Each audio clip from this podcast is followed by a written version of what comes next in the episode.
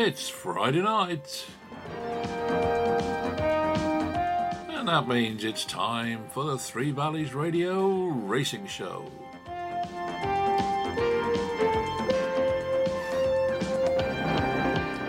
On the show tonight, we've got all our usual guests. We'll have a look back on the Royal Ascot meeting.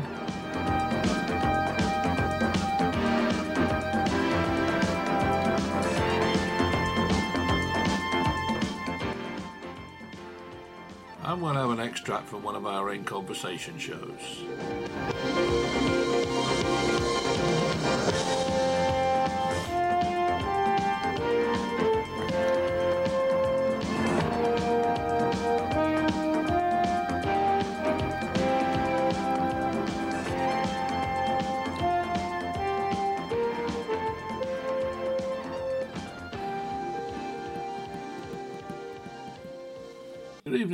Welcome to another edition of the Racing Show here on Three Valleys Radio. I'm AD Hopper. I'm here to take you through the show and we will start off as we usually do with all the news from Mike Padden. Hello and a very warm welcome along to this week's edition of the Racing News with all the news that is the news from the racing media, which includes Racing TV, the Racing Post and the Sporting Life. I'm Mike Padden and here's this week's first story. Holly Doyle recorded the biggest success of her career as Nashwa landed the Prix de Diane at Chantilly on Sunday. Third in the Oaks at Epsom, the John and Thady Gosden trained Raider had a prominent pitch throughout under Doyle and kept on gamely to repel the fast finishing La Parisienne with Rosacea crossing the line in third. Bred by owner Imad Al Sagar, Nashwa made her debut at Newmarket in October and finished third before winning at Haydock and then struck in a listed contest at Newbury in May. Connections were concerned about her stamina for the Oaks, but went for gold, and she lost little in defeat, finishing a fine third. Back down in trip for the French equivalent, Nashwa travelled powerfully, and Doyle was able to steal a narrow victory. Doyle, retained by Al Sagar, has quickly become one of the weighing room's most prolific operators and partnered 116 winners in 2019, which is more than any other female rider had managed in Britain. She bettered that with 151 in 2020 and took her tally to 172 last year while that period has also included Group 1 triumphs on Glen Shiel and Trueshan. The 25 year old, whose husband Tom Marquand also rode in the Diana aboard Zellie, was third in the 2020 BBC Sports Personality of the Year, which came months after a famous five timer at Windsor. A first classic will rank right alongside those achievements, and Doyle's mount is 20 to 1 from 25 with Betfair and Paddy Power for October's Prix de l'Arc de Triomphe and next here on the Racing News. For all the talk of international super sprinters blitzing their way to more glory at Royal Ascot, it was two horses who are making a habit of fighting out finishes at this meeting who ended up in the photograph for first place. On the far side, it was William Buick and Creative Force, winner of the Champions Sprint Stakes on British Champions Day, while it was his James Doyle ridden stablemate Naval Crown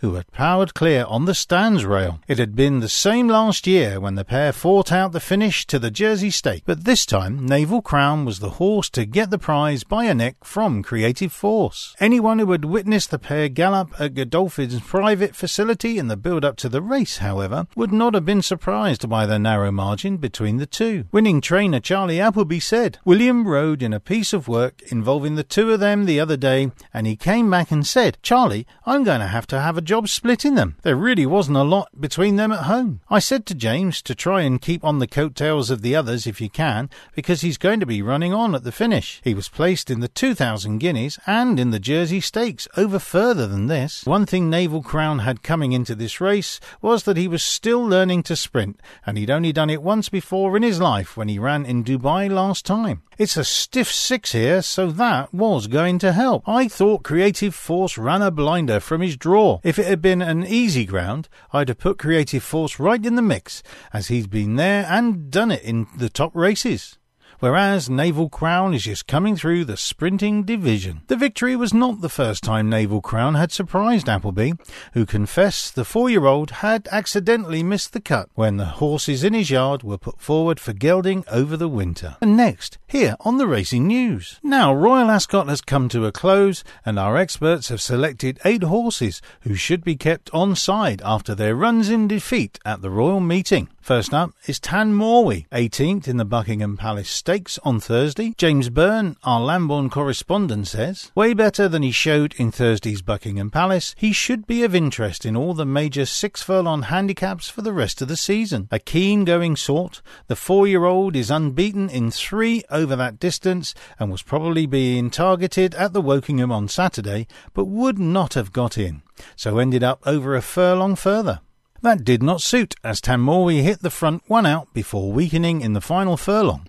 But he is still a horse to keep on side and remains unexposed after just five outing. The next pick is Hala Ala Athmani, seventh in the Commonwealth Cup on Friday. Jack Hayes, a reporter, says this Kevin Ryan trained filly shaped encouragingly on just her third start and first outing this season when stepping up to top level company in the Commonwealth Cup. Hala Hala Athmani, a half sister to the stable's former dual top level winner Hello Youmzain, was an 80 to 1 shot and never threatened the principals, but nonetheless caught the eye in the seventh under William Buick and should be very competitive against her own sex this term. Stablemate Booney ran well for a long way too, and will be suited by a return to five furlong. And our next pick is Miramar, fifth in the Commonwealth Cup on Friday. Peter Scargill, our reporter, says reaction to the Commonwealth Cup was rightly, all about the brilliance of Perfect Power, who put up one of the performances of the week in winning the race. He will go on to achieve yet more success this season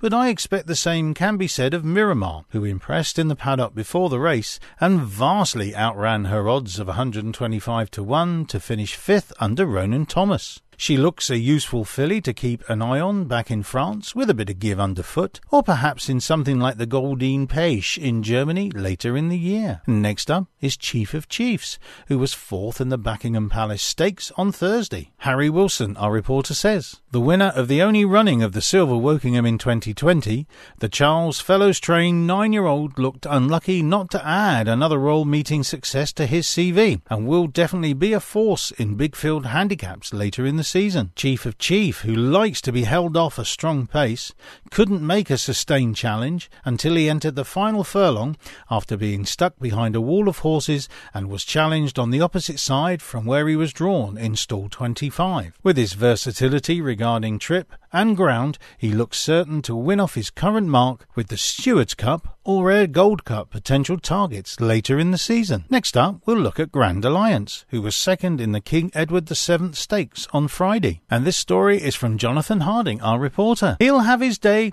it's just not today, said Charlie Fellowes after Grand Alliance was denied by the narrowest of margins on Friday. Everything seemed to go wrong for the three year old. He broke slowly under informed jockey Danny Tudhope and was forced to race wide, but still cruised into contention and had every chance with two furlongs to go, only to hang badly left and miss out by a short head. The fact that he was able to get so close to a relentless galloper like Changing of the Guard, who looks very interesting for the St. Leger 13 days after running in the Derby, shows he has the talent to go with this tough constitution and there could be some big days ahead of him. And our next horse to look at is Rocket Rodney. He was second in the Windsor Castle Stakes on Wednesday. Lewis Porteous is the reporter. It's quite easy to argue that Windsor Castle Stakes winner Little Big Bear should have been running in the Group 2 Coventry Stake and looks an above average winner of the listed race he did contest. So the fact Rocket Rodney got to within a neck of the winner, having made his run towards the stand side, bodes well for the future. While Little Big Bear will stay six furlongs no problem, Rocket Rodney is all speed and, having already won impressively at Goodwood, looks tailor made for the Group 3 Molecombe Stakes back at Goodwood at the end of July. Next up is Stowell, six in the Copper Horse Stakes on Tuesday. And our report comes from David Jennings, the Deputy Ireland Editor. It is hard to believe Stowell finished only sixth in the Copper Horse Stakes on Tuesday, given he traded at a low 1 to 3 to win the race on Betfair. Perhaps he just didn't stay and needs to return to a mile and a half, but he made up a huge amount of ground in a very short space of time early in the home straight, and I'd definitely be willing to give him another go over the trip. He was forced very wide approaching the final bend, and Frankie Dettori had to make his move when he did. I have a feeling Stowell accelerated quicker than Dettori has anticipated, and he found himself in front over a furlong out. He used up too much energy to get there and got tired. I'd love to see him being aimed at the Ebor, and at this early stage, he's the one I'd have in mind for that valuable pot. Next up is Cresta, fourth at the Hampton Court Stakes on Thursday. There have probably been better Hampton Court Stakes than this in years gone by, but I feel the form may go a tad underrated and in particular the fourth place finisher caught my eye when producing some noteworthy sectionals. He changed hands for £490,000 at the pre Ascot sale on Monday, but his new owner must have had a bit of a scare when he was slowly away and out the back. He did this throughout his juvenile season, but not on his two starts this campaign, so I would give him the benefit of the doubt next time. But keenness has been an issue, and it was apparent again.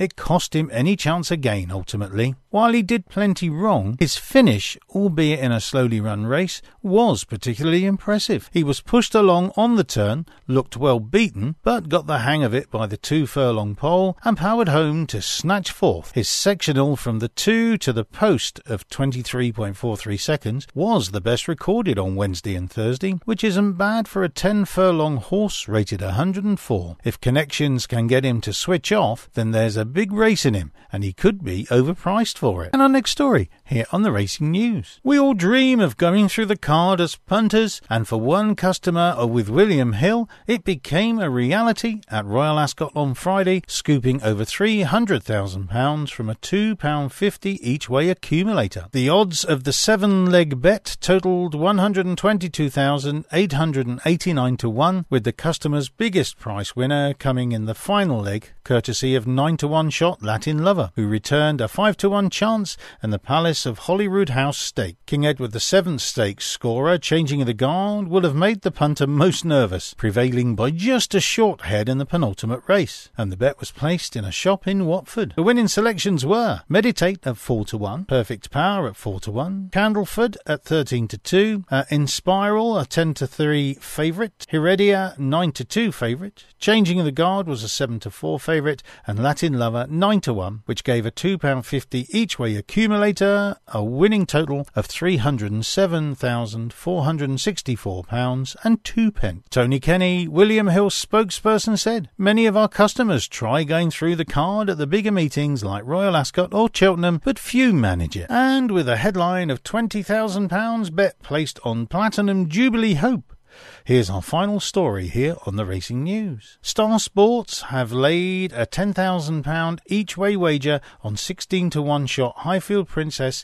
in the Platinum Jubilee Stake. The John Quinn trained mare has won her last two starts, including the Group 2 1895 Duke of York Clipper Logistics Stakes on the Knavesmire last time, and landed the Buckingham Palace Stakes at over seven furlongs at this meeting last year. 5 to 2 favourite Home Affairs is an anti post loser with Star Sport, but had attracted not much support on race day prior to 1:30 p.m. Ed Dark, senior trader for Star Sport, said, it was a tough day yesterday, but hopefully we can end the meeting on the right note. He continued. We've laid £10,000 each way on Highfield Princess in the Platinum Jubilee and a double of Alfred Munnings in the Chesham and Hurricane Lane in the Hardwicke is proving popular with our favourite backers. Alfred Munnings is certainly a horse we hope gets beat and missed the cut Favourite for the Golden Gates is one of the best backed in the handicaps with us. A £5,000 each way bet on 16 to 1 Chesham Chance Fazel Road has been struck with the firm,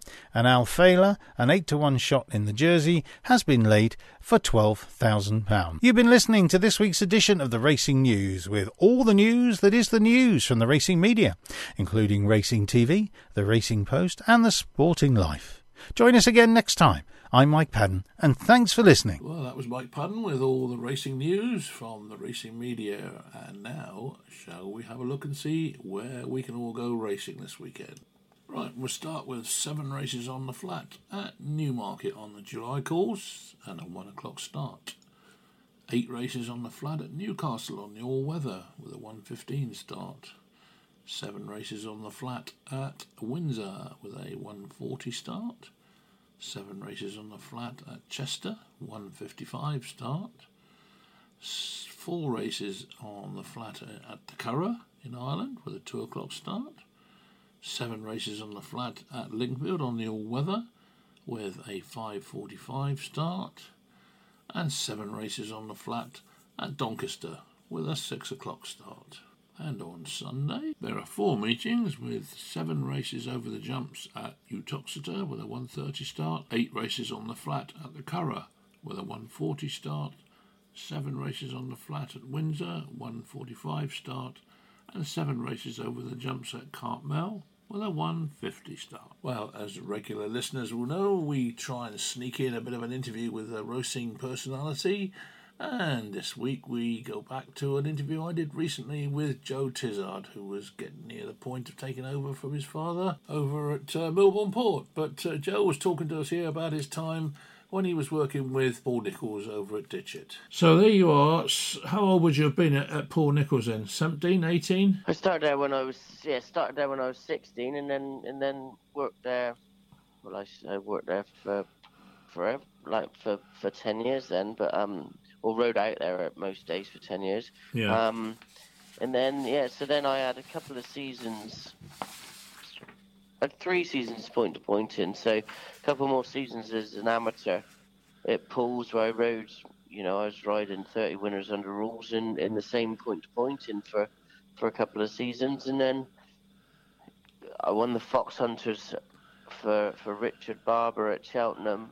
And then that, that spring, Paul offered me the chance to turn professional, and um, you know, by that time I'd, I'd ridden. I was already a five pound claimer, and um, you know, I'd, I'd I'd ridden a lot of winners. You know, I'd ridden a lot of winners pointing, and and I think I'd ridden 45, 50 winners um, under rules as well. So um, so yeah, went went straight into it. Well, I've got a list here that courtesy of the Racing Post. Um, 1989, sorry, 1998 99, you had 91 winners, which presumably Yes, most that- of those were for Paul uh, for um, Paul Nicholls then, and you had total earnings of 707,000. So, not a bad season, I wouldn't have thought. No, it was a good season. It was a great season. You know, I turned professional and then sort of fell into the job. Ended up riding riding a a lot of Paul's horses, and um, like it all it all flew. I was um, you know, I became champion conditional that that first year, and I rode, rode winners every Saturday on the big stage and Cheltenham Fest. I rode Paul his first Cheltenham Festival winner on Flagship Uberalles, and you know, it was absolutely flying along. Was that his first winner at Cheltenham? Was it? It was his first festival winner, yeah. Yeah, oh, I didn't know that. That's, well, that's quite a feather in your cap for a start, isn't it? For Well, yeah, and it was like it, it, was- it, that, he had three that week. You know, Call Equiname won the champion chase, and See More Business Road won the Gold Cup that week. But flagship was the first one, and um, you know, things were flying. We were having a great time of it. Well, it kept going because I see the, the next the next season you won sixty three winners and six hundred and forty five thousand three hundred and seventy eight pound, uh, and then the following year four hundred ninety three thousand seven hundred. So I mean, you know, you were very consistent and and winning riding winners all, all along. But I suppose to a large degree that depends on what Mister Nicholls comes up with for you to ride. Well, yeah, absolutely. You know, I was. Um, they were mainly like main. Main of the winners were coming from Pool, but you know I had an agent Dave Roberts who was who was getting me plenty of outside outside winners as well, and um, I was, I was having a good time of it. Simple as that. You know I was I was traveling the country, riding riding six days a week, and and, and making a good living out of being a jockey. Living the dream, basically. How many how many horses were you riding for father? Well, at that time, Dad was just starting to pick up. So, so when I turned professional, I think we'd grown our point-to-point yard to about between 12 and 15 horses, and then I turned professional, and Dad sort of did one season point to point in trying to search for jockeys and that, and he basically said, "Well, this is no fun. I was doing it for for me to ride." Um, and so he decided to get a permit, and then um, you know once he got his permit, there was there were other owners' horses in the yard that were um, you know that they were you know you've seen our horses win under rules, and they were like, well, our, our horse could beat that in a point to point. Yeah. We could have a go under rules and sort of instead of trying to compete for a hundred, hundred and fifty quid, let's have a go for for, for a proper under rules race. So um, Hmm. it just kind of grew from there. So Dad was Dad was was starting to get more under rules as as as as I was getting busier under rules.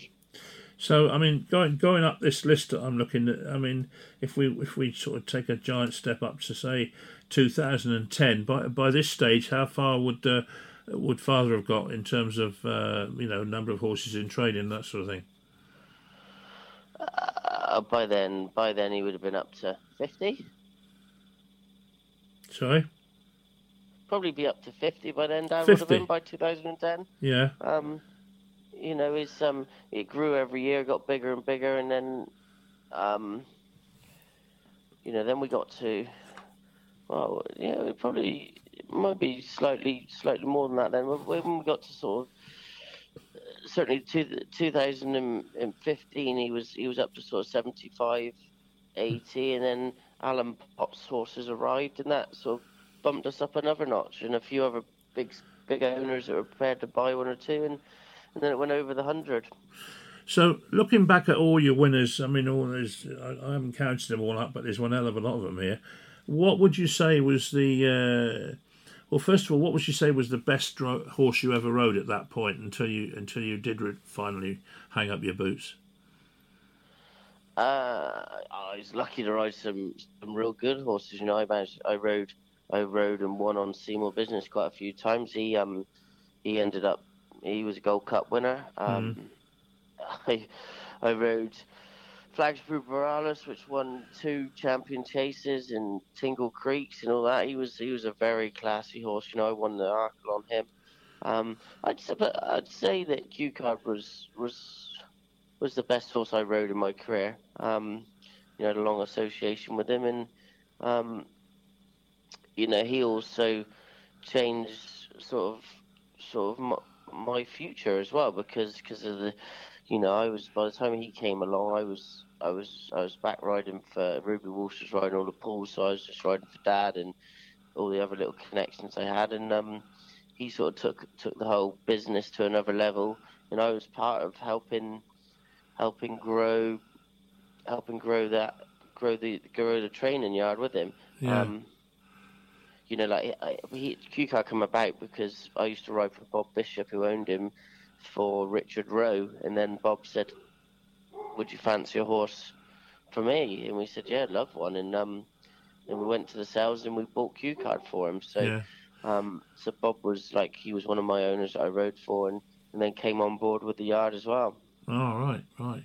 But um, I mean, it must have been satisfying that Cue Card was a horse that your father trained as well, and then you know you were riding it to, to big race wins. I mean, that must have been a real a real buzz, I should think, wouldn't it? That's huge, isn't it? Just to do it for the do it for the family, all all with each other. It's what it's all about, and um, you know, and, and it was, and Kim was Kim was here as well, working hard on the yard, and it was just a big family affair. So it's um, you know, and then to have a horse that sort of takes you to the next level to to make you competitive in the against the best of the best is Yeah. um, is is brilliant.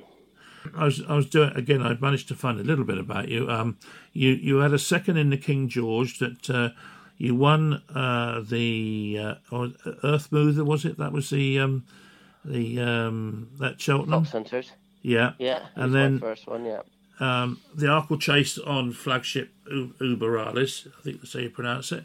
Um, Yeah, and then also uh, you won the champion bumper in 2010 and the Ryanair Chase in 2013. So, you know, you, you've got a, a, a really, really good record at, at, the Cheltenham Festival where, you know, there must be an awful lot of jockeys out there that have, have ridden for a long time and never had a winner at all at Cheltenham. So, I mean, that in itself is a is quite an achievement. Yeah, no, it was, um, you know, I was, I was lucky. I got to ride some good horses. You know, I, I rode just over 700 winners and, you know, I had a fantastic career at it. Um, but I also knew when I was when I was 34, I retired. I knew that you know I was I was a six foot jockey. You know I'd been on I'd been my weight was was always hard work. Um, and I knew that it was time to sort of take the take the take retire and take the next step and, and enjoy enjoy the training side of it. That's what I wanted to do. Not to mention eating. Well, then could start eating, yeah. I should think that would, that would you'd never see me anywhere near a horse because I couldn't I could not eat, and you know I've always had a problem with my weight as well, so I can understand what that must be like. So, Joe, um, what about injuries? Did you get any major injuries whilst you were riding? Yeah, I, uh, I had one major injury. Other than that, I was I was quite lucky. I did a collarbone, little bits and pieces, and the odd rib and that. But my I had one major injury. I broke my back um, at Hereford one day which resulted in, um, you know, I had, I had, uh, I've had two vertebrae um, fused with a bone fusion off my hip, and I had yeah. rods. In, so I was basically had rods above and below as well, and I was, yeah, so I was out for 11 months with that, and um, two quite major.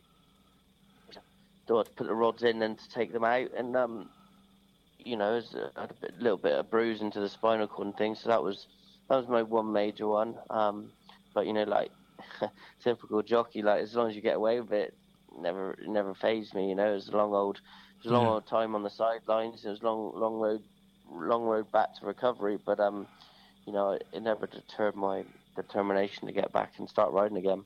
And what about what about now? Is any sort of after effects now? After you know you've retired and you're not riding now, or you, are riding because you're riding no, now? But no, no, touch wood. Like no, it's um, I don't know if I will do later in life or not, but at, at the moment, Touchwood is fine. You know, I might get I might get a couple of days a year where I where I give it a tweak or something, but um, but as a rule, you know, I, I don't even know about it. I'm not very, I haven't quite got as much movement in my back as I used to, so I'm not very good at the the picking up the cornflake wrapper off the floor game at Christmas, but that's um about as far as it gets. Well, that was Joe Tizzard talking to me about his time with uh, Paul Nicholls over at uh, Ditcheat. And now it's time to have a ring round to all of our uh, trainers and jockeys. And we're going to start with Jamie Snowden up at Lambourn. Well, good morning, Jamie. How are things with you today? Yeah, morning, Adi. Yeah, very well, thanks. How are you? Yeah, no, I'm good. I'm good. Um, I see you've got a couple of runners on Sunday at Uttoxeter. What chances have they got? Uh, well, we've got two entries at Uttoxeter. College, College, uh, that, that both both of those are actually entered in, in other races later on in the week as well. But um, College Oak and, and Rose O'Hara. So whether they go to Uttoxeter or, or, or, or, later on in the week, we'll, we'll see. But um, they uh, College Oak was, was only beaten ahead last time out down at Ffos Las. Yeah. Um, so a reproduction of that effort should see him, see him go close wherever we go. Mm-hmm. And um, and Rose O'Hara, she's a she was second over fences earlier earlier on the season, but took a nasty fall last time out. So she's on a little bit of a comeback mission, having had that fall. So we'll, we'll put her over hurdles to get her confidence up, and um, yeah, hopefully, hopefully back over hurdles she can uh, she can go nicely. And uh, is this weather related, whether they run or not? Um, no, just trying trying to find the right race, really. Um, yeah, trying yeah. to find the uh, trying to find the right race that they can go win. That's the plan. Yeah. Now tell me, as a, a die-hard National Hunt jockey, uh, jockey trainer, um, what did you make of Royal Ascot last week?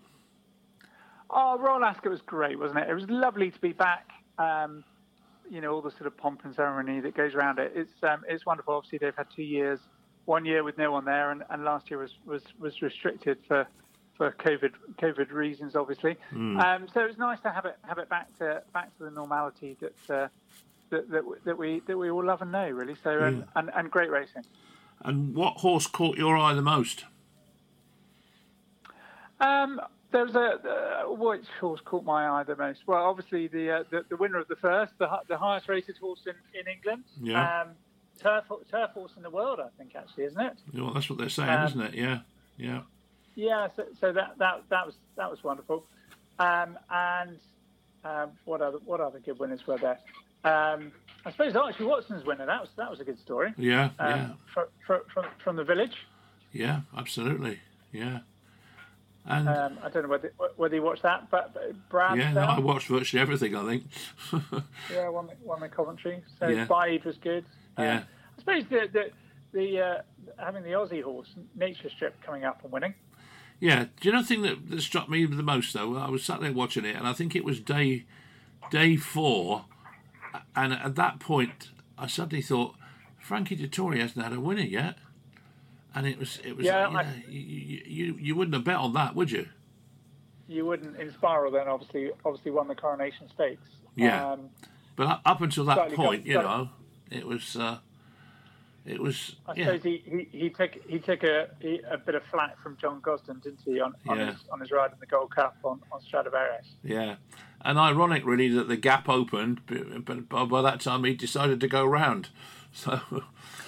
It's um it, it's it's a it's a funny thing race riding, isn't it? And and you know the decision you make if, if it works you, you look a genius and if it doesn't you know you can be you can be blamed for it. But um, I think certainly it was a long time ago since I was race riding. But an interesting words words of advice I was given is is is ride to win, not be fit, not not in fear of losing. Yeah, yeah, quite, quite. That's, yeah, that's And and sometimes sometimes jockeys can take the safe route for fear of being beaten. And look and, at it. and, and, and perhaps riding riding riding the brave route, you know, Yeah, with Yeah. with, the, with the aim of winning, sometimes is, is the best the best option. But it seems ironic to, to you know to criticise Frankie Dettori when you look at his record. I mean, God, he hasn't done much wrong over his career, has he? Not really. Oh, uh, listen, it's um, I think criticism is probably the wrong the wrong word. I think um, you know, in hindsight, it, it was probably the wrong decision. But it's very easy to, to look at anything with hindsight, isn't it? But um, you know, these these jockeys, especially on the flat, it's it's split second decisions, and and um, it, it happened. It was the wrong. You know, the safe route was the wrong route, and perhaps the brave route would have been the successful route. But, Yeah, um, yeah. yeah, it's, it's it's tricky to be Chris Corson. No, that's right. It's, it's it's always easy to be a grandstand jockey. Yeah, I do it all the time. Um, um, but um, you, you've been sort of popping in threes and fours here. I'm just looking at the list now, so it's all it's all going sort of fairly steady to, at a time when you would expect it to, as it's quiet for you in at the moment. But uh, uh, Yeah, you know, it's really quiet, isn't it? It's um, I, I it, you spend the whole winter looking for looking forward to a, a a quiet time, and then you get to a quiet time, and you're and you're desperate to be busy again. So, Yeah, yeah, yeah, funny how it works. But anyway, you enjoy it, uh, Jamie, because uh, you won't get much more of it now. So uh, you'll have to start getting going again soon, won't you? Exactly, we will do. Yeah, yeah. Okay, Jamie. Well, thanks for joining us. We'll, we'll speak to you next week, and um, yeah, best of luck. Great stuff. Thanks very much, Eddie. All the best. Thank you. Cheers for now. Bye bye. Take care. Bye. Bye bye. Bye. Well, that was Jamie Snowden there up at uh, Lambourn, and now we're going to scoot right the way down to Devon and Cullompton and catch up with Rod Millman. Well, good morning, Rod. Um, a fairly successful week, another winner on the bo- on the clock, so uh, everything looking quite rosy with you, I expect, isn't it? Yeah, they've all been running well. Um, we had a couple of near misses as well with Abel Kane. He ran really well. He came back to his best. And, Yeah. uh, no, it's, it's a good season so far. Just keep it going now. Now you've got a few running on uh, Saturday because we don't uh, we wouldn't cover uh, the ones that are out today and tomorrow. Um, uh, what about Saturday? Tagline, for example. Well, tagline's going in the deep end a bit. She's going for black type. Now, I don't know if, you, if anyone knows what black type is. That's that's the um, that's that, that's what the very good horses get when they if they if they do well in these top races in their pedigrees when the pedigrees are all printed out they call it they get uh, printed out in bold type. Right. Now, if she was to win a race like this, uh, she'd get black type, and it would enhance her value as a broodmare, and anything she bred that came out of her would be uh, more valuable, and also any any of her sisters' uh, produce would also go up in value. So the owners are very keen to get black type for a filly. Yeah. Um, but consequently, it's a very competitive race. Now, prime example, we've got her in a forty thousand pound race at Newmarket, and there's eleven 11 runners and it's competitive. Mm-hmm. And Cuban Mistress is in a similar race at uh, Windsor with no black type. It's still 20,000. Yeah. And um, that is only three runners. Oh, So wow. um, one of the horses, unfortunately, was uh, only fourth at Royal Ascot last week. So it's obviously she'll be hard to beat. yeah. But uh, there's only three runners and it's 20,000. So um, at least we'll get a payday for starting off there. And um, she was an unlucky loser the other day. So I'm hoping that she'll turn in a good result. Absolutely, but I mean, when you've got a twenty thousand pound race and you've only got three runners, isn't that a bit bit odd? I mean, what's wrong with people? Aren't they ambitious enough to have a go? Well, they're, they're well. The trouble is they're good horses. Yeah, and um, you know, people if if you run a horse that's not good enough and it finishes close to them, you might have a freak, freak result, and then they end up with too high a handicap rating. And as as 97 percent of horses are handicappers, yeah, you know, you only you only well handicap once. Now, my both these fillies I'm running on Saturday, well, both they will struggle to win a handicap because they'll be rated too high. yeah, yeah. And um, I say most of my horses are only handicappers, unfortunately. You know. What is it? It says on the end of it, it's here Irish incentive race. What does that mean? Um, I'm not sure. I, I think it might be if you've probably there might be an extra bonus if you um, if you're Irish bred. I expect. I don't know. I don't know really. Yeah. But uh, this particular race that Cuban Mistress is in, if she should win it, there's an extra twenty thousand pound in prize money Mm, well, because she's British bred. yeah. So potentially So for, a forty thousand pound race then. Yes, uh, potentially, but it's probably probably probably uh, it's going to be hard to win. You know. Yeah, no, but I mean, at least you're having a go, aren't you? So, That's then, right. uh, No, that's right. What about Monday? You got Safari Dream out and Sir Plato on Tuesday. Have they got a chance? Yes, that's right. Well, Sir Plato, he's he's a chap still standing dish, isn't he? You know, he was he's won one and was it three runs, four runs there. He's had a win in two seconds, and Yeah. one poor run. So, But uh, Georgia Dobie, she rides him very well, so she rides again, all being well. mm, And um, Safari Dream, well, he's a nice horse. This is, it's he's having a prep race for the Super Sprint, so Yeah. hopefully he was second first time out, and if he if he runs, as long as he runs well, he'll go for the Super Sprint next. so it's all it's all looking really pretty rosy for you then, at the moment? Uh, well, you know, it's um, they're running well at the moment, but they've got to keep running well. That's the thing, you know. Yeah, quite. But I mean, and you seem to have. You said to me before, you know, you've you found yourself a, a very reliable, good jockey in in um, Mr. Coakley. So um, you know that that helps. I should think if you've got a you know reliable, good jockey as well, regularly riding Well, for he's you. a, he's a good he's a he's a good lad, Ross. You know, Hmm. um, he he was unknown when he came over to us, really, but um, you know he's done very well. Very pleased with him. Yeah, and he's picking up some good rides as well, apart from yours, isn't he? Yeah, no, he's he had a listed winner last week in Ir- in Ireland. So um, in Ireland, sorry, in Pontefract. So that's good. No, lo- lovely lad, and hopefully the partnership will c- continue. Um, looking back uh, last week at Royal Ascot, what did you make of it? Um, did you sort of take anything specific out of the the races there, or anything Well, great, great, great race, great racing, wasn't it? You know. Mm, um, and and very controversial results in some of them. You know, yeah, um, yeah, uh, John Gosden wasn't very impressed with his jockey in the big race, but Mm. this, these things happen. You know, yeah. join yeah. the club. yeah, quite. But on that that controversial result one, I mean, I was on the fourth, but um, I I mean, it seemed a bit bizarre that they they banned the jockey for ten days and yet uh, let him keep the race. I didn't quite understand that. oh, that one, yes, that one. Um, well, yeah, that's the trouble. Now, in my opinion, I think it's it's allowed jockeys to ride more dangerously. Yeah, because they're basically you keep a horse straight by using the reins, not the stick. yeah, Okay, yeah, the stick the stick is a help, but the reins are more important. But of course, if you if you correct the horse that's hanging, you slow him up. yeah, And and what jockeys have done, they've let them carry on hanging and carrying on fast. But of course, they're they're impeding their uh, their rivals. yeah, And every sort, and you're going to get a nasty accident one day, and then everyone will say, "Oh, we shouldn't have allowed that," you know. yeah, But the trouble is, they allow they allow a slackening of riding standards because of it. I mean, basically, when you're riding a race, if you keep straight, you're safe.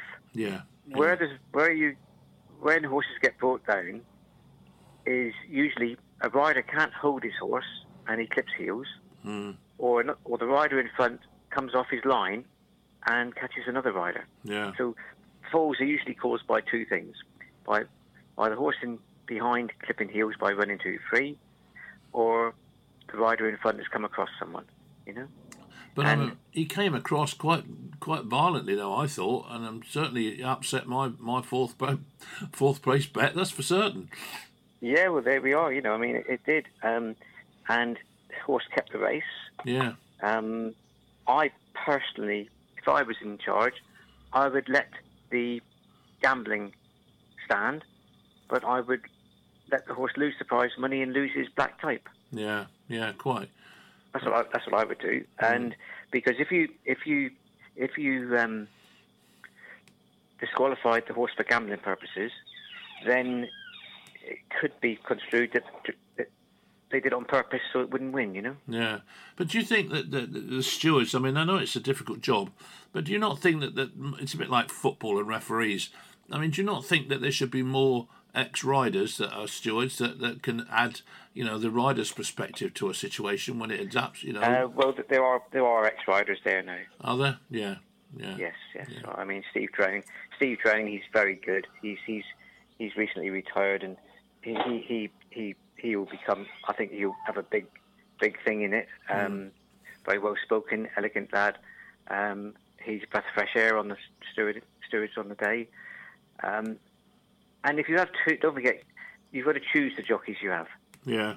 You know, there's not not all the jockeys are suitable for it No, quite. you know, um, Steve Drowne is, um, you need people who, who are- aren't biased against certain jockeys.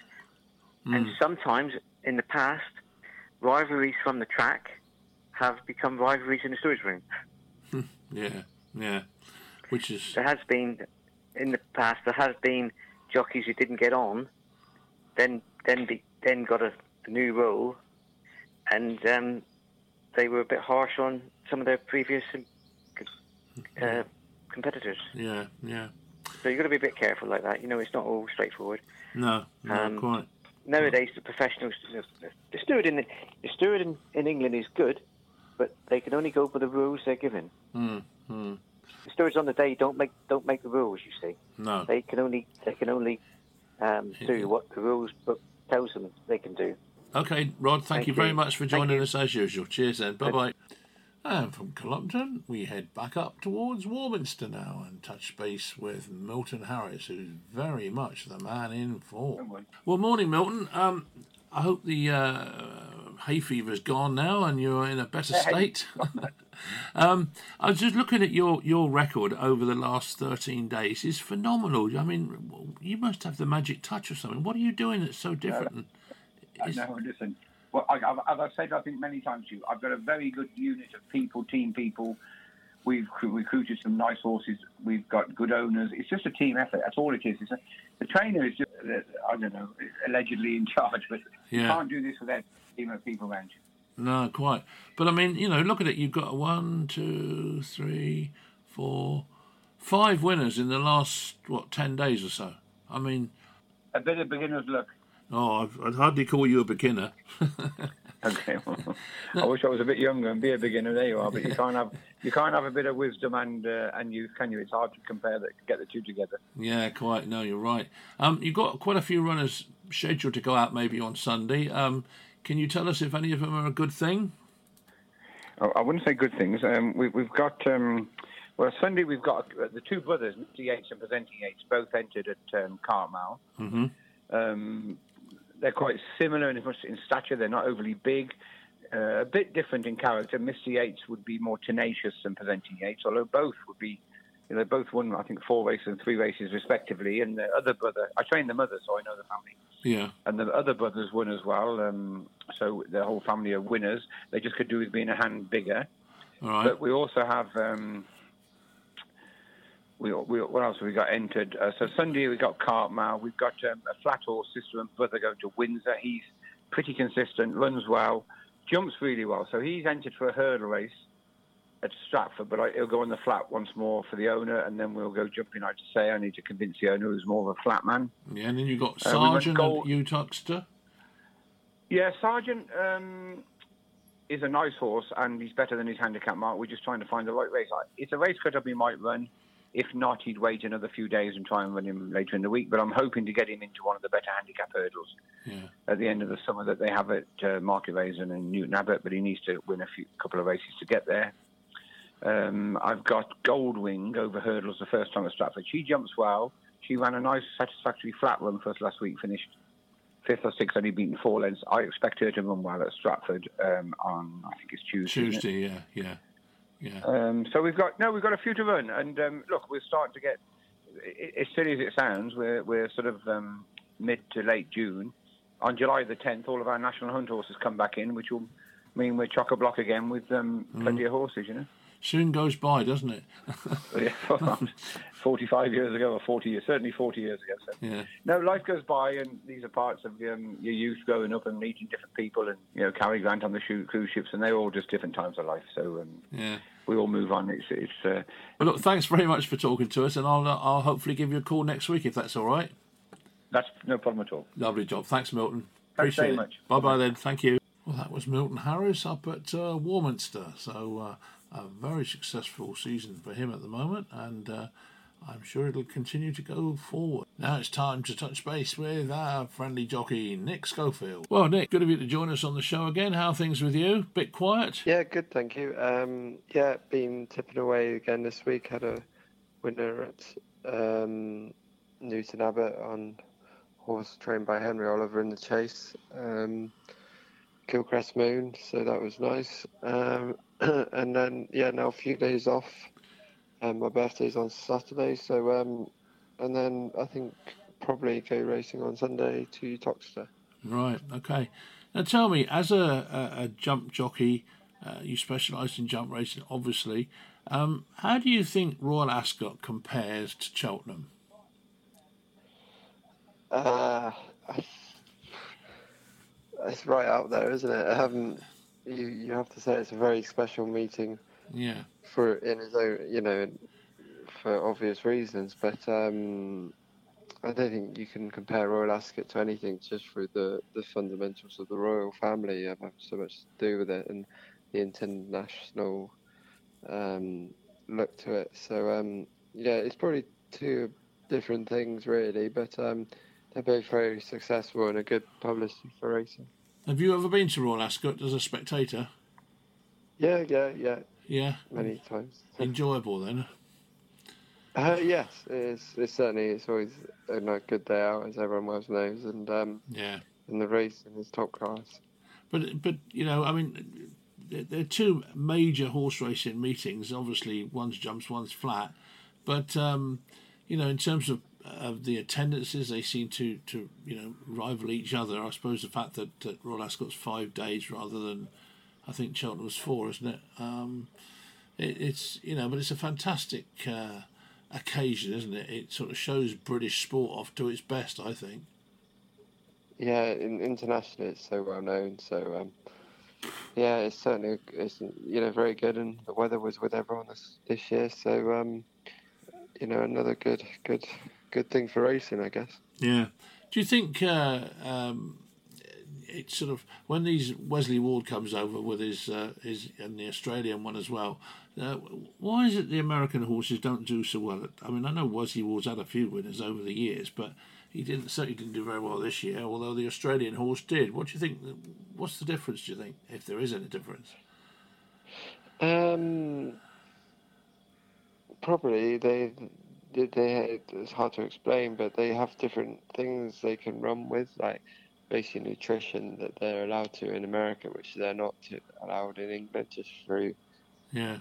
um, not bad things, but just things that can increase performance. Maybe they can't just have that extra bit because we seem to struggle when we go to America. So um, maybe that's you know partly the reason. But he's been successful in the past, so it's probably not just that. But um, it's um, you know horse racing's getting so you know improving every year on year, and um, so are the horses and the breeding, and you know it's it's a real high standard now.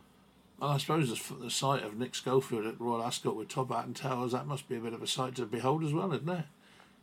Yeah, luckily everyone looks similar. We all look like penguins. Good. So, um, you talked to Sunday. You say uh, Nick much then the following week. Yeah, I might have a few next week. Um, Monday, Southwell. Yeah. Uh, I think Worcester on Wednesday, Tuesday, Stratford. Yeah, so um, tipping away, but it's, it's a quiet time of year, so we're Yeah. we're on downtime really. Well, I think you know you deserve it for Christ's sake. You, you do enough driving around and everything else. It's uh, only fair that you should have a bit of time off. I think. Yeah, yeah. Good. Well, thanks for joining us, Nick, and uh, we'll be looking out you. for you next week. And uh, good luck. To have some more winners. Yeah, and have a good week, everyone. And you. Thanks, mate. Cheers for now. Well, that was jockey Nick Schofield enjoying a few well-earned days off uh, in this quieter time of the season. But of course, he nipped in with a winner last week. So keep 'em coming, Nick. Well, now it's time to catch up with Richard Phillips, our flat racing expert, and he's going to have a look at the Irish Derby, amongst other things. Well, good afternoon, Richard. How are you today? Not too bad, Adrian. Not too bad at all, thank you. Hope you're well. Yeah, not too bad. All all a bit of anticlimax this week. I hate it when you've had a Royal Ascot and, and suddenly it's gone, and you know you're back to sort of the stark realities of um, nothing special happening, sort of thing. But we have got the Irish Derby, and we can look back on the um, on the uh, Royal Ascot meeting as well. So um, over to you, Mister Starter, as they say. Absolutely. Well, Royal Ascot was a great meeting, as ever. It's the greatest flat meeting in the world, and the best horses in the world are racing together. There were lots of highlights, but uh, I think we discussed a few of them last week. But uh, after, of course, Inspiral was very impressive. Yeah, uh, win the coron- coronation stakes for um, Frankie Dettori on board for John Gosden. There's been a bit of um, discussion publicly about, I mean, a lot of criticism from Mr. Gosden about Mr. Dettori's riding, especially Stradivarius and also the Queen's runner. Uh, so, um, yeah, it's noticeable he's not riding for him. Uh, he's not riding for Mr. Gosden on Saturday, which is um, uh, a strange one, as it were. So maybe that um, combo is not turning out to be too good at the moment. But anyway, it was Inspiral was incredible because um, she looked as though she could beat the Colts when she takes them on because she was unbeaten last year and then she had a little bit of problem early in the season, missed the Guineas. But my God, she was impressive at Ascot. She looks for something special. And also, Perfect Power, lovely to see that one win for Richard Fahey um, in the Commonwealth Cup. Naval Crown went one on Saturday for James Doyle for Godolphin. Uh, and Broome upset um, the Hurricane Lane, who very good three-year-old from last year as well. So it's a fascinating end of the end of the meeting as well. So last week was fascinating stuff for any lover of flat racing, and um, there were some really standout horses there. And I think um, there'll be lots of further great races as the season develops, especially Inspiral taking on possibly Coroebus and other milers as well. So um, that was great. But yeah, we've got the Irish Derby on Saturday, and the interesting thing is that Aidan O'Brien has entered Tuesday, a filly in the race, the winner of the Oaks, who I think anyone who's listening to our little weekly chat will know that Tuesday has been mentioned a fair few times before it run in the Guineas or before it run in the Oaks. And hopefully a few are on at a reasonable price. And Tuesday is favourite now for the Irish Derby. Not many fillies take on the Colts in the Irish Derby, but um, um, Aidan O'Brien saying this horse is improving all the time physically. And literally her birthday, third birthday, I think, was Oaks Day. So Tuesday's favourite, Westover, who came third in the Derby, looked a bit unlucky running on behind Desert Crown. He's second favourite. I think it's between the two of them. Uh, before you move on from Royal Ascot, um, the one thing that struck me about Royal Ascot was that I was I was sat there watching it on the telly, and I got to day four, and this was obviously before Inspiral, and I thought Frankie Dettori hasn't won a race yet, and and it was just unreal. You you know, I mean, I know it's been documented that he wasn't riding that well, but was was the fact that he hadn't got a winner the fact that he was riding badly, or was it just that the horses were out of form? Well, it's always a combo, I think. Um, very much anyone who rides a horse knows that confidence is a big thing, especially when you're riding as a professional jockey. And um, things weren't going right early in the week for Frankie. He was getting um, sort of stuck in on a rail, and that's partly luck. You, you can be a great race rider, but if things don't go your way in, in the map of the race, as it were, uh, it can um, it can lead to you actually not winning a race that you should have won. Uh, Stradivarius, I know there's um, been a lot of conjecture, a lot of people writing about it, but um, so to be fair, Frankie Dettori said he had plenty of time to pick up two furlongs out. So Stradivarius, according to Frankie, uh, could have got there if he if he had plenty of time to do it. But you know, Stradivarius is not getting any younger. He's now an eight-year-old, and um, he just didn't quite have the legs for the final furlong. So you can see both sides of the argument, but um, there's certainly been a lot of discussion about the way Frankie's been riding. Yeah. Uh, but he came good on Inspiral. He came from literally last to first, and um, you know he's one of the greatest jockeys of all time, no doubt about that. But um, you know some things in sport don't always go right. No, that's right. But going back to the sorry, I cut in the middle of when you were going on about the derby. Uh, has he got anything in the derby, Frankie? Um, I don't believe he's uh, there on Saturday. Now I think he's riding at Newmarket. Oh, right. Okay. Okay. So um, yeah, going back to the, the Irish Derby and Tuesday, you know, you were saying about were any other sort of fancies in there? Well, there's an outsider called Lionel who is trained by David Menuisier. He's a Frenchman who's done uh, very well with his horses, and uh, it's owned by um, the great people, the Coopers, and bred by them as well. And and Philippa Cooper from Normandie Stud, she's uh, always names some interesting names like Lionel and Nigel and things like that. So so Lionel looks very progressive horse, and according to Dave Menuisier, he's greatly respected. He thinks he's got a real good chance at the Curragh. The Curragh is a very uh, galloping track. It's a real a mile and a half, and it, you really have to stay the Irish Derby course. And uh, it does suit some horses, especially sort of strong gallop- gallopers. So hopefully Lionel's one of them, and he'll put up a good run. But Tuesday and Westover look like the ones that they, they all have to beat. Westover, of course, was was you know have to say fairly unlucky. I mean, um, you know, she she's got a good chance.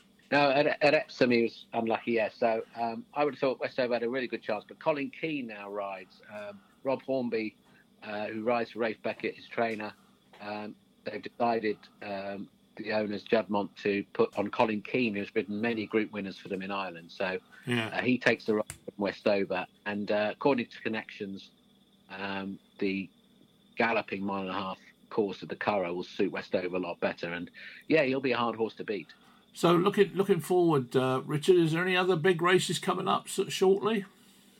Well, we've got the eclipse coming uh, at the beginning of July. The Sandown, of course, the, the golden race of the summer for me is the King George VI and Queen Elizabeth Diamond Stakes, uh, which is run at uh, Ascot um, towards the end of July. So that's when the three-year-olds and the four-year-olds take each other on as well over a mile and a half. They also do that in the, eclipse, but the mile and a half, you know, midsummer, um, based classic horses take on group horses, and and hopefully that will be a great race. But yeah, there's there's lots to look forward to this summer. But uh, the main thing is that the you know Royal Ascot's now out the way. There's so many good horses coming out there. Baaeed, etc. Baaeed's rated the best horse in the world at the moment. He was most impressive, winning over a mile, but he might well step up to a mile and a quarter, which is of course the um, the Juddmonte Stakes at York, which is uh, mid-August. So there's a hell of a lot of good racing to come this this flat racing season, and uh, it's really building up. And there's some been some outstanding performances, but we're looking to see a few of the horses taking each other on, including Inspiral, the filly, taking on the Colts at some stage. Excellent. Well, thank you very much for that, Richard. Um, we will look forward to next week, and we will speak to you then. No problem, Agent. Thank you very much indeed, Richard. Cheers for now. Thank you. Cheers. Thank Bye you. Well, that was Richard Phillips, our flat racing expert, uh, looking back on uh, Royal Ascot and looking forward to the Derby at the Curragh. So thank you to Richard. And now we're going to catch up with Dave Wilson at Harlequin Racing. Well, good evening, Dave. How are you today? Very well, Adrian. Had a lovely, uh, relaxing couple of days after Ascot, and uh, we've got the Northumberland Festival going on at the moment, and uh, interesting to see that Trueshan's going to be carrying 10 stone 8 plus the additional 8 pounds which the jockeys carry, and with their back protectors and everything else, and that's going to be a true test of uh, stamina in that race for him at New- uh, Newcastle on Saturday. But Yeah. we're going to have a look at three races over at Newmarket, and then we're going to have a look at three races over at the Curragh, where we've got the Irish Derby on.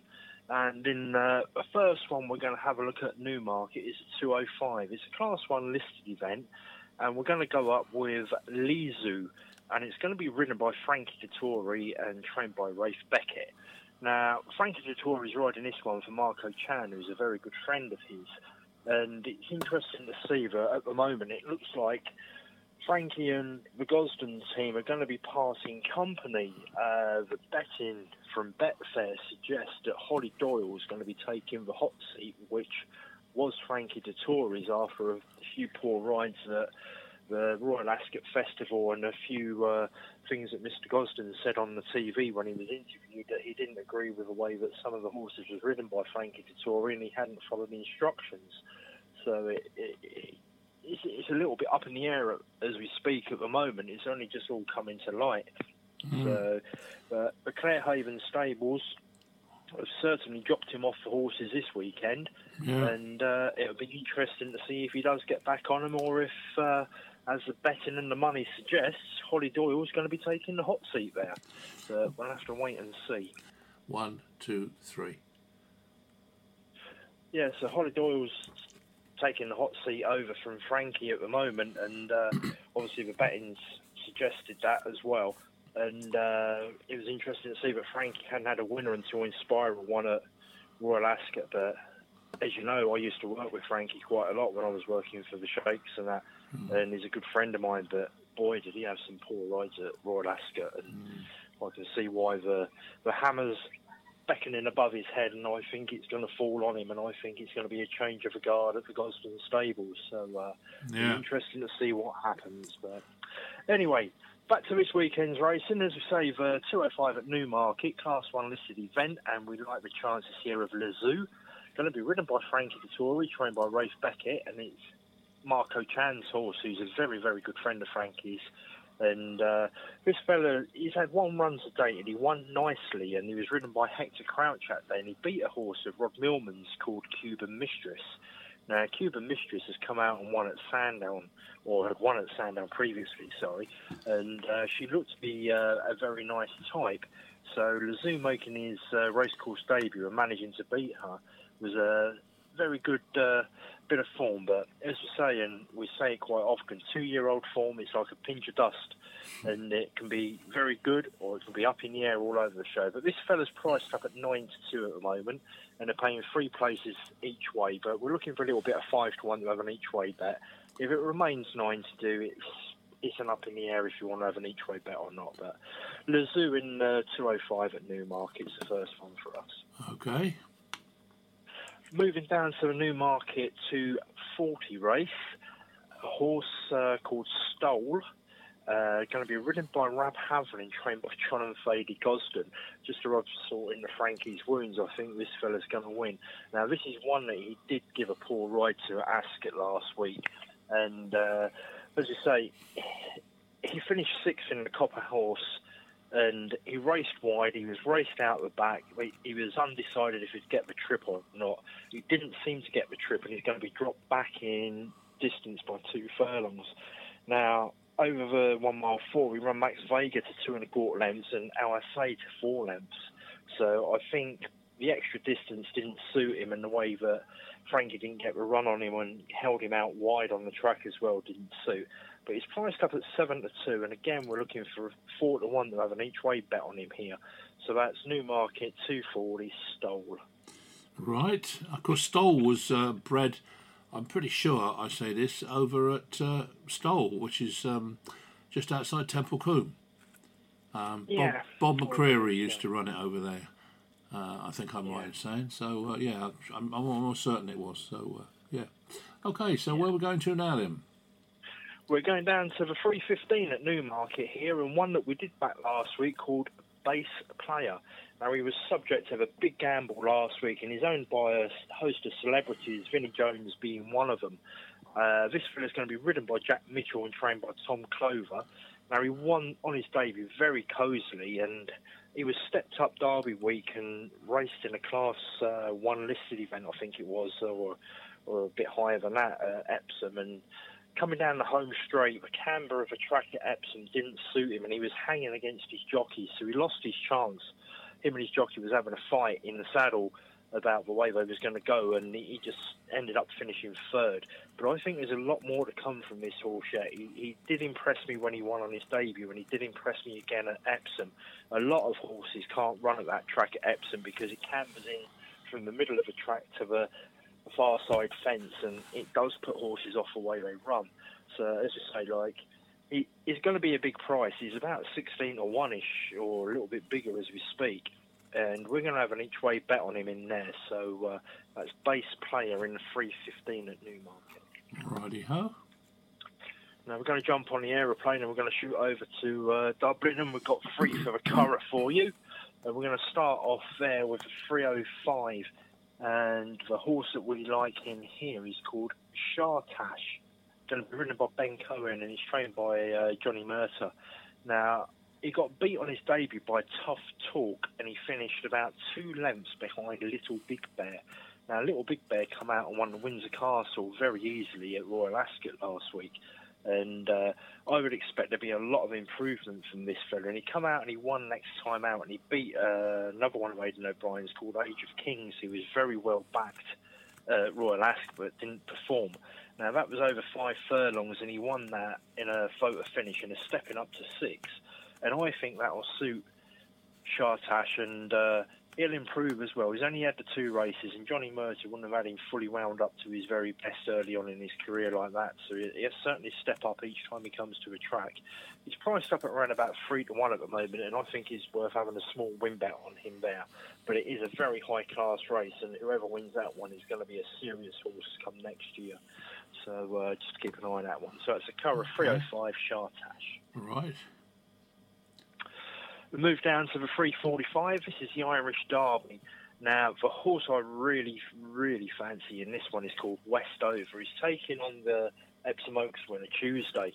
Now, Colin Keane's taking over the ride from uh, Rob Hornby for Ralph Beckett on this one. Now, this horse is the one that flashed home in the Epsom Derby, got stuck at the two furlong pole and behind a wall of horses, had a check up, and uh, Desert Crown was gone by that time. He was about 10 lengths in front of him, but once this horse Westover got loose inside that final furlong, he was going twice as fast as any other horse in the race come the winning line, and he only got beat two and a bit.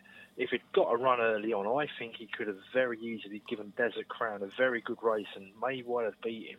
But it'd be interesting to see how he goes with the Irish leading, the, the leading Irish champion jockey on board, Colin Keane, and. Uh, if he gets a clear run, it'd be interesting to see what he can do. But I think he's a serious horse the way that he run in, uh, in the English Derby, and obviously he's gone over for the Irish Derby. So that's the 345 Westover, and it's so, priced up at around about seven to four at the moment. And you don't fancy Tuesday then? Because I was listening to the Sporting Life later uh, earlier on, and they were all going on about Tuesday winning. No, I think Emily Upjohn would have given her a stuffing if she'd come out of the stalls and started that race on level terms at Epsom. Mm. And I don't think that that sort of form sticks up to the Colts. I, I seriously don't. It's not a horse that I'd certainly be trying to have a bet on on is Tuesday. I, I really think that Westover could have won the Derby. And if you if you ever say to me, would the Derby and the Epsom winners take each other on, who would you back? I'd be backing the Derby winner every time. Fair comment. So, uh, yeah. That's my opinion, and I think Westover was very unlucky not to win the Derby. Yeah. And I backed Desert Crown, as you know. So yeah, yeah. it's just one of them. So, right. Anyway, let's move on down to the last race on the, we've got for you for the weekend, and it's the Curragh 420. No idea how to pronounce this one. Aikhal. Ryan Moore is riding it, my favourite jockey, and Aidan O'Brien's trainer. He's, he's got some solid form. He had two two fourth places in Group 3 and Group 1 company last year. Now, he come over to Royal Ascot and he's running in the St James Palace Stakes, and he, he never got involved. He was never involved in the race. He got to be 11 and a half lengths or something. Looked like he needed to run, had to run, got it under his belt, and I think you're going to see a completely different horse in this 420 race at Curragh on Saturday. Uh, he's priced up around about 13 to 2. He's been dropped down two grades from a Group 1 down to a Group 3 again and uh, I think is a tremendous each way bet, and that's Aikhal in uh, 420 at the Curragh there. Okay, thank you very much, Dave. It uh, all seems a little bit anticlimax this weekend, doesn't it? With uh, Royal Ascot finishing, but I suppose we can. We've got the Curragh and we've got the Irish Derby, so we've got to make ourselves thankful for that, really. Yeah, it'll all be coming round shortly, and it'll all be uh, back to the national hunt shortly as well. Yeah. A few of mine are all leaving the, the grassy paddocks and going back into training next week. Uh, the 3rd of July, I think the first batch of them come out of the fields, as they say, once they've been put to grass for a little while. And then they go back into the training with Paul Nicholls, Nicky Henderson, and the likes of that. And then the week after, there's another batch coming out, and I think that'll be the majority of them back into the swing of the training and getting ready for October time, which isn't too far away now when they'll all be back over the national hunt and the flat will all be finished again. And it, it doesn't seem like yesterday that the whole season only just got underway. No, that's right. uh, You're dead right. there we go. No, it's uh, But we've got Glorious Goodwood and a few other festivals to look forward to yet, and uh, we'll see how we get on. But good luck, everybody, and just remember if it's a two year old race, that form could be a pinch of salt or a pinch of dust or whatever it is. So just be careful with uh, the youngsters and the way they behave. So but have a good weekend, and uh, we'll be back next week for you. Thank you very much, Dave. We'll speak to you next week. Right, well, now we've got a message for Mary. Mary, don't panic, but Colin's not here today. He's had to go to Italy, where his son is getting married. So we've been very lucky in that Simon Holt has stepped into the breach, and here's what Simon thinks about the coming weekend's racing. Well, good morning, Simon. Thank you very much for stepping into the breach while Colin uh, goes and does the marriage route over in Italy. He's not getting married himself. it's uh, it's his son, isn't it? Yeah, that's right. So yeah, nice weather over there, I'm sure. So um, all we've got is rain and drizzle this morning. I don't know what you've got over in Brighton, Yes. but It's a bit overcast, a little bit of light drizzle down here in the southeast. Um, so it's not the best day, you know, um, but it won't affect the racing surface up at Newcastle because, of course, it's on the all-weather, the Tapeta surface Yeah. for the uh, the Jennings Bet Northumberland Plate. so where are we going to go today uh, then, Simon? You say Newcastle, Newmarket, and the Curragh, was it? Yeah, let's have a chat about um, Newcastle first of all. I mean, the Northumberland Plate is a really iconic race in the northeast of the country, and uh, it's always been known as the Pitman's Derby, and it's a very competitive two-mile handicap, and uh, it's got a, a very unusual scenario. I say unusual because it was the same last year. We've got a horse called Trueshan, who's probably the best stayer in the country in under the right conditions. Yeah. He needs a bit of cut in the ground. And with the second year running, he's carrying top weight in the Northumberland Plate. Very unusual these days to see a horse of this quality, a, a genuine Group One horse, running in a handicap. It used to happen a lot more often in the past, but nowadays it's a real rarity. And he's got a big task. He's got to carry 10 stone 8. He's rated 120. He's giving weight, lumps of weight all round. But he didn't run too badly in the race last year under for a similar scenario. He's, he's only two pounds higher this time. He wasn't beaten that far in sixth place.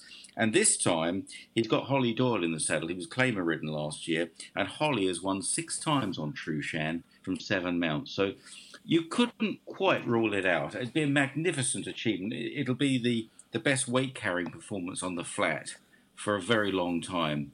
Uh, the historians probably could find one further back. I think there was a horse rated much higher that did uh, concede, uh, carry top weight in a, in a handicap to win. But um, anyway, I, I'd love to see him win. But I have to say that getting a lot of weight down the, towards the bottom is a horse called One Smooth Operator, who I think is quite uh, progressive he's relatively lightly raced compared to some of the other horses, and he's trained by Brian Ellison, that uh, very good dual purpose trainer. Uh, Geordie born, trains in Malton, and it's always been his ambition to win the big race that he grew up watching, and uh, I think he's got a chance here with one smooth operator who had some good form on the track earlier in the year, and then last time out ran in a listed race at York and really faced a stiff task at the weights, and he ran creditably. He probably would have finished fifth of the sixth rather than sixth of the sixth, um, had his rider not been a bit easy on him in the closing stages. He's ridden by Ben Robinson, who won the race last year on Nicholas T. So Ben's uh, looking for a fairly uh, remarkable double up here um, to win two Northumberland plates two years running is is some achievement. So I'm going to go for one smooth operator for the Brian Ellison team. He's not a big price. He's um, in the leading five or six in the betting, seven to one. Um, lots of nice horses up against him. Rodzinski's been running very well. Was fourth last year. Island Brave was third last year behind Nicholas T. They've got chances, and quite a few others like Spirit Mixer and Summer's Night for Sir Mark Prescott, who's having a pretty quiet time, but this is quite a useful horse uh, in the hands of Luke Morris. So, uh, uh, a typically competitive Northumberland plate. Okay, fine. We've also got on the card um, the Group 3 Chipchase Stakes, and uh, this looks pretty tight. Uh, William Haggas's horse, uh, Sense of Duty, is going to go off favourite here, and uh, this uh, filly, she's won three of her four races so far, including at Haydock last time, uh, where she beat Flotus and Benefit, and both of those have boosted the form since. Flotus ran very well at Ascot in the Commonwealth Cup, finished third there, and Benefit has since won um, a decent prize at Salisbury, and that was a, a, listed race. So the form working up really well. So Sense of Duty looks a, a pretty strong favourite. Just say that um, when when she won last time out, the William Haggas team were absolutely on fire. They're just not quite hitting the target with such regularity now, but um, she looks a, a, pretty good filly. I'd give a chance to um, both Glen Shiel, who's got a good chance on the ratings, likes the track, hasn't quite run to his best so far this season. Holly Doyle again in the saddle, and Ed Rock for the Mick Appleby team, who has got very solid form on this surface. He's course and distance winner and uh, went very close on the all weather finals day and now wears cheekpieces for the first time. So I give Ed Rock a chance as well. So that's the um, the Chipchase uh, stakes. There is a consolation race for the Northumberland Plate. That's called the Northumberland Vase, again sponsored by Jennings Bet. And it looks wide open, with the exception possibly of the top weight evaluation, who is a stayer, seemingly going places. He's won all four of his starts so far this season, and his latest win at Musselburgh was won in easy fashion. He's a beautifully bred horse because he's by Dubawi out of the Queen's Gold Cup winner estimate.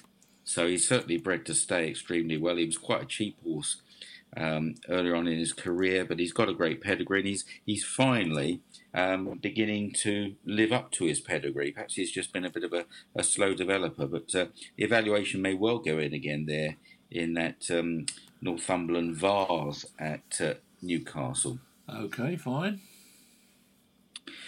So the other the other um, meetings of note tomorrow. A lot of small fields at Newmarket, which is a bit of a surprise, um, and it's becoming a big issue in racing. The interesting race, though, is the Criterion Stakes. Uh, this is a Group 3 race, and it involves a few horses who fought out the finish of the John of Gaunt Stakes at Haydock uh, in the, at the end of May. Uh, Pogo won that day. Cash was second, beaten a nose. And Sunray Major was only a neck and a head away back in fourth. And Sunray Major, I think, could turn the tables because uh, he was a bit slowly away from a wide draw. He was quite detached in the early stages and then didn't get the best of runs up the home straight. It, again, it wasn't perhaps one of Frankie Dettori's finest hours. And uh, of course, Frankie is being replaced on Sunray Major. This is the big uh, news story of the week, really. Sunray Major will be ridden by James Doyle uh, in the Criterion Stakes at Newmarket. We don't know for sure at the moment, but um, you know, people are beginning to think that um, there might be a parting of the ways between the Gosdens and, and Frankie Dettori, which could actually signal the end of Frankie's very long and successful career. But we don't know that yet. But it's uh, certainly uh, significant that he's not aboard the uh, Gosden horses this weekend. But uh, I thought Sunray Major um, was a bit unfortunate that day, and uh, he's a he's a fine specimen actually, and he's long promised to be a good horse, and uh, I think he might just be able to turn the tables on uh, on those other horses from the John of Gaunt at uh, Haydock. The other races have been a bit disappointing, although the fillies race, the two-year-old race, looks very strong indeed. There's a lot of previous uh, winners in this. Um, Minnetonka was very impressive first time out for Richard Hannon um, at uh, Salisbury, and Malrisha for uh, the prolific George Boughey team has uh, got some very good form as one uh, her last two races at Hamilton and Lingfield in good style. There's a lot of uh, uh, winners in this, and I think we'll just uh, learn a bit as uh, to uh, where the pecking order is a bit. Lezoo was another nice winner, first time out for the Ralph Beckett team at Bath. it's probably a race to watch rather than have a bet in, I think, because it, it's a race that, you, that we might learn something from. And um, then there's the Fred Archer Stakes at um, Newmarket as well. Another small field. Uh, Frankie Dettori replaced by Robert Havlin on Stowell. Stowell didn't run too badly at Ascot, but not for the first time. Looked a little bit weak at the finish there. Uh, Charlie Appleby's got two runners. Kemari who uh, won the Queen's Vase at the Royal Ascot meeting last season. Just been a bit disappointing since Rebels Romance, who's got some very good form in, indeed. And Universal Order for the David Simcock team. I thought this horse ran very well um, at Haydock last time out when beaten by a progressive handicapper called Contact. And uh, Universal Order could just be hitting the peak, having had a long layoff between September of 2020 and May of this year. So it looks like he's coming back uh, to something like his form, despite obviously maybe having had a few um, injury problems. And I'll just close, um, AD, with a little bit of reference, obviously, to the big race in Ireland, which is the Dubai Duty Free Irish Derby. And this sees a really fascinating clash between the Derby third Westover and the Oaks winner Tuesday. Now, I think that the last Oaks winner to win the Irish Derby was Salsabil. Do you remember her? She was a terrific filly, trained by John Dunlop. And, and Tuesday, we'll be getting her female sex allowed. She gets three pounds from Westover. It's very hard to compare the form of the Oaks and the Derby. They they save a bit of ground on the inside for Derby Day, so you can't really compare the times very easily. Mm-hmm. But Westover, as we all saw behind uh, Desert Crown in the Derby, did look a little bit unlucky in running, and I think would have been a clear second had he not uh, faced some interference about a furlong and a half, two furlongs out. Um, his jockey that day, Rob Hornby, has been replaced by Colin Keane, which has uh, caused a little bit of controversy. Um, because uh, Rob has ridden Westover in um, his races so far, but Colin Keane does have um, an attachment to the Juddmonte ownership, so he comes in for the mount, and of course he probably knows the Curragh a lot better than Rob Hornby, but it is a bit tough on Rob Hornby. I don't think he did much wrong in the Derby, just didn't get lucky. As for Tuesday, well, she got that narrow win over Emily Upjohn in the Oaks, very narrow indeed, and a lot has been said about her age because she was only just three on Oaks Day. so she's a very young filly and therefore I think entitled to make a good deal of of improvement from from the Oaks. And uh, she could just be one of these uh, three year olds that Aidan O'Brien typically does well with, that just improves throughout the season. She stayed the trip very well, having run in uh, the Guineas at uh, Newmarket and the Irish Guineas as well. So she jumped up from a mile to a mile and a half in the Oaks and she saw it out very well. She had a better run round than Frankie Dettori did on Emily, Emily Upjohn, but um, there was nothing in it at, at, the line and she just got the nod really. But so it's a fascinating clash. A, a uh, battle of the sexes, so to speak, really, between Westover and Tuesday. I think the Curragh will suit Westover. I think the the flat track, big wide flat track, will really suit him. He's a he's a very big horse, and I think uh, he will be suited by the course, just as he's been at Sandown. And his best form so far, he's had two wins at Sandown, and uh, that's again is a, a really you know, good galloping track. So um, I would marginally favour Westover. It's, it's, a fantastic clash.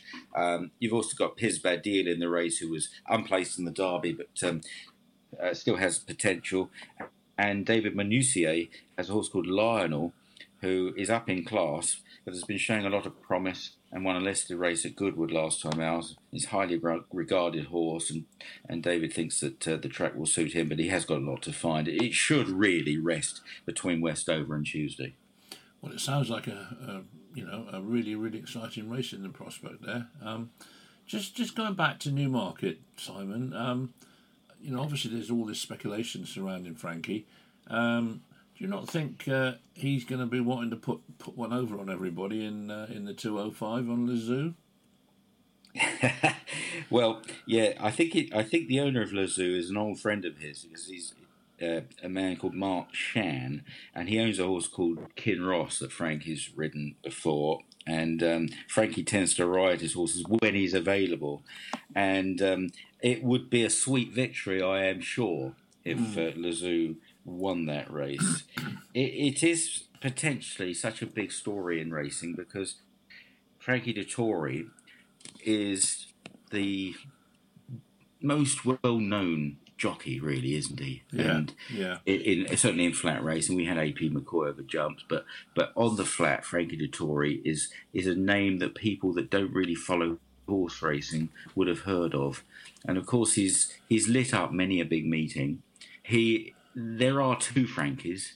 There is the exuberant extrovert, and there's also the the guy that gets a bit down on himself, which he attests to his his Latin background, and I'm Mm. sure he can be probably quite difficult to be around, you know, when things aren't going well. Apparently, he's disappeared to his homeland of Sardinia this week after a mostly difficult Royal Ascot, though he did win on Inspiral in the Coronation Stakes. Uh, but even then, he, he got a little bit lucky because it looked turning for home as though he might not get a run. But there have been a few foul ups. You know, there was Emily Upjohn who didn't get out of the stalls at um, at Epsom. I mentioned Sunray Major earlier on. It, it wasn't the best ride.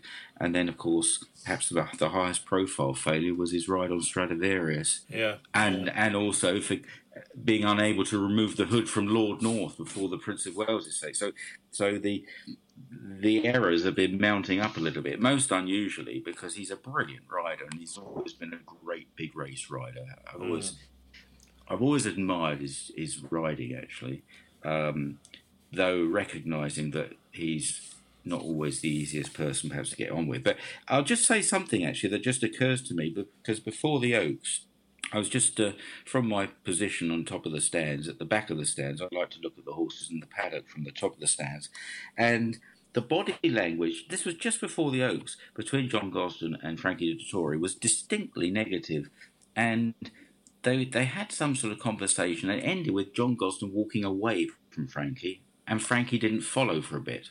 And then he did because he had to get onto the, the horse. And there is just a feeling that this has been simmering away for some time, that, that, that relations haven't been as cordial as they were. And you have to remember that John Gosden was really the man that rescued Frankie's career because um, he, he obviously won the Derby on Golden Horn. But before that, Frankie um, had um, obviously left Godolphin. He wasn't getting so many rides. And it looked as though his big race days were over. And, and it was John Gosden that um, that said, "Come and ride for me." Yeah, and it was a wow. very successful partnership. It's been a very successful partnership for some seasons now. I mean, uh, Golden Horns win. I can't remember when it, what year it was. Probably 2015, 16, something like that. Yeah. And um, and a lot of other really top flight successes. Um, not least with Enable, of course, Mm. brilliant filly. So Yeah. it's uh, it's been a very successful partnership, but um, the signs are that it's it's certainly on shaky ground at the moment, if not at an end. You'd think though that uh, you know, okay, you know, he has had a, a bad month or bad week, um, but nonetheless, I mean, surely he's he's he's created enough history, winning races to to you know almost have have, a free pass if you like, um, you know, based on his his previous success rate. Well, I think even if he f- lost the um, association with John Gosden, I mean, he could persevere because he would still come in for rides at the, in the big races, which is what really still turns him on. He doesn't really ride midweek very often. No, So no. he could do that, but um, I think obviously his chances of winning big races will be diminished because he'll probably be on the second or third string for other major, owners. He gets rides in France and some of the big races as well. So I I personally just think he's had a bit of a bad run. I, I don't think that his skills have deteriorated greatly. I think he's made a few questionable tactical decisions. But um, equally, I've seen him ride some really nice races as well, and he's just had a really bad month, you know. Yeah, yeah. And uh, he's achieved so much in the sport. people will say, well, yes, he's getting on a bit. I don't know, is he 54 or something like that? So, Yeah. you know, it's getting getting late. He's late into his career, whatever, but clearly he'd like to continue for another year or so. Maybe John Gosden is looking to the future now. You know, he's got to find a, a replacement at some stage. Yeah. And given, given that relations aren't so good, then maybe that process is already already underway. And maybe it was significant that Holly Doyle won the, the Prix de Diane last Sunday on Nashwa for the Gosdens. Yeah. Uh, she could be in a in a good position there. She's um, a, a rider that um, Gosden thinks a lot of, admires, likes her work ethic. Completely different sort of character to Frankie. Not not an extrovert, not exuberant. But she gets the job done. She's impressed so many people. She's lovely, isn't she? So, Yeah, yeah. Um, you know, maybe maybe she's being groomed as a possible successor. She's favourite. I mean, some of the bookmakers have opened books on who's Yeah. going to replace Frankie. You know, and it's a bit premature perhaps, but you know, the signs are. You know, there's there's what what could be the reason for him not riding for John Gosden this weekend when he's available? You know, Yeah, well, yeah. in in group races, which he would otherwise be in the saddle for the Gosden team. So you have to think that um, the writing might be on the wall. Well, Frankie, if you're listening, we love you. Man. We I love think you. he will be. Yeah.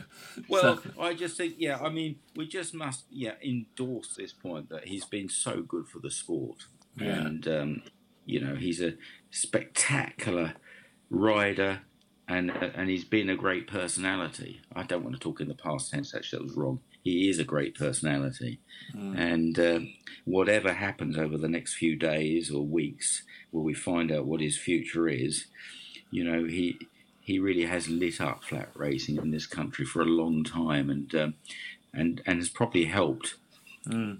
um, in, infuse uh, people that wouldn't have got into racing or wouldn't have watched racing. Yeah, you know, oh, and he's, yeah, he's exactly. Exactly. he's uh, traversed, you know, from the racecourse to the public domain, and he's been he's appeared on television a lot, and quiz Yeah, shows, and yeah. all sorts of things, you know, and um, he's had a, a phenomenal career. Well, like I say, Yeah. Frankie, there's always a place for you here at Three Valleys Radio on the racing show. So, uh, you know, you just give me a Well, call. he might. He might go for it. I think he met, he's mentioned recently he might go for a media career. So um, Well, there you go better be quick off, off the Yeah, blocks and yeah. snap him up. I don't know if you Yeah. can afford him. No, well- but uh, I suspect. Um, I sus- Well, I, I suspect ITV are bound to take him on. I mean, it'd be a no-brainer, really. But it'd be unfortunate if, um, in in an already crowded team, that um, one or two of the others won't get so much work if Frankie comes on board. But you know, Mm. it, it's a no-brainer if he wanted to do it. Yeah. Then they they definitely take him on, wouldn't they? They would. Well, thank you ever so much for today, uh, Simon. It's very good of you, and uh, we'll speak to you again very shortly. Thank you, Adi. Thanks a lot. Well, there we go. That was Simon Holt from the Sporting Life, bringing uh, the show to a close. Um, awful lot of information there, which I hope will provide you with plenty of winners. And like I said, Frankie, if you're listening, mate, you come on Three Valleys Radio. We'd love to have you. But in the meantime, if you want to hear the racing show, don't forget you can get it on our podcast section at uh, www.threevalleysradio.com. And we will be back same time, same station next week. So until then, thanks for listening. This is AD Hopper saying bye for now.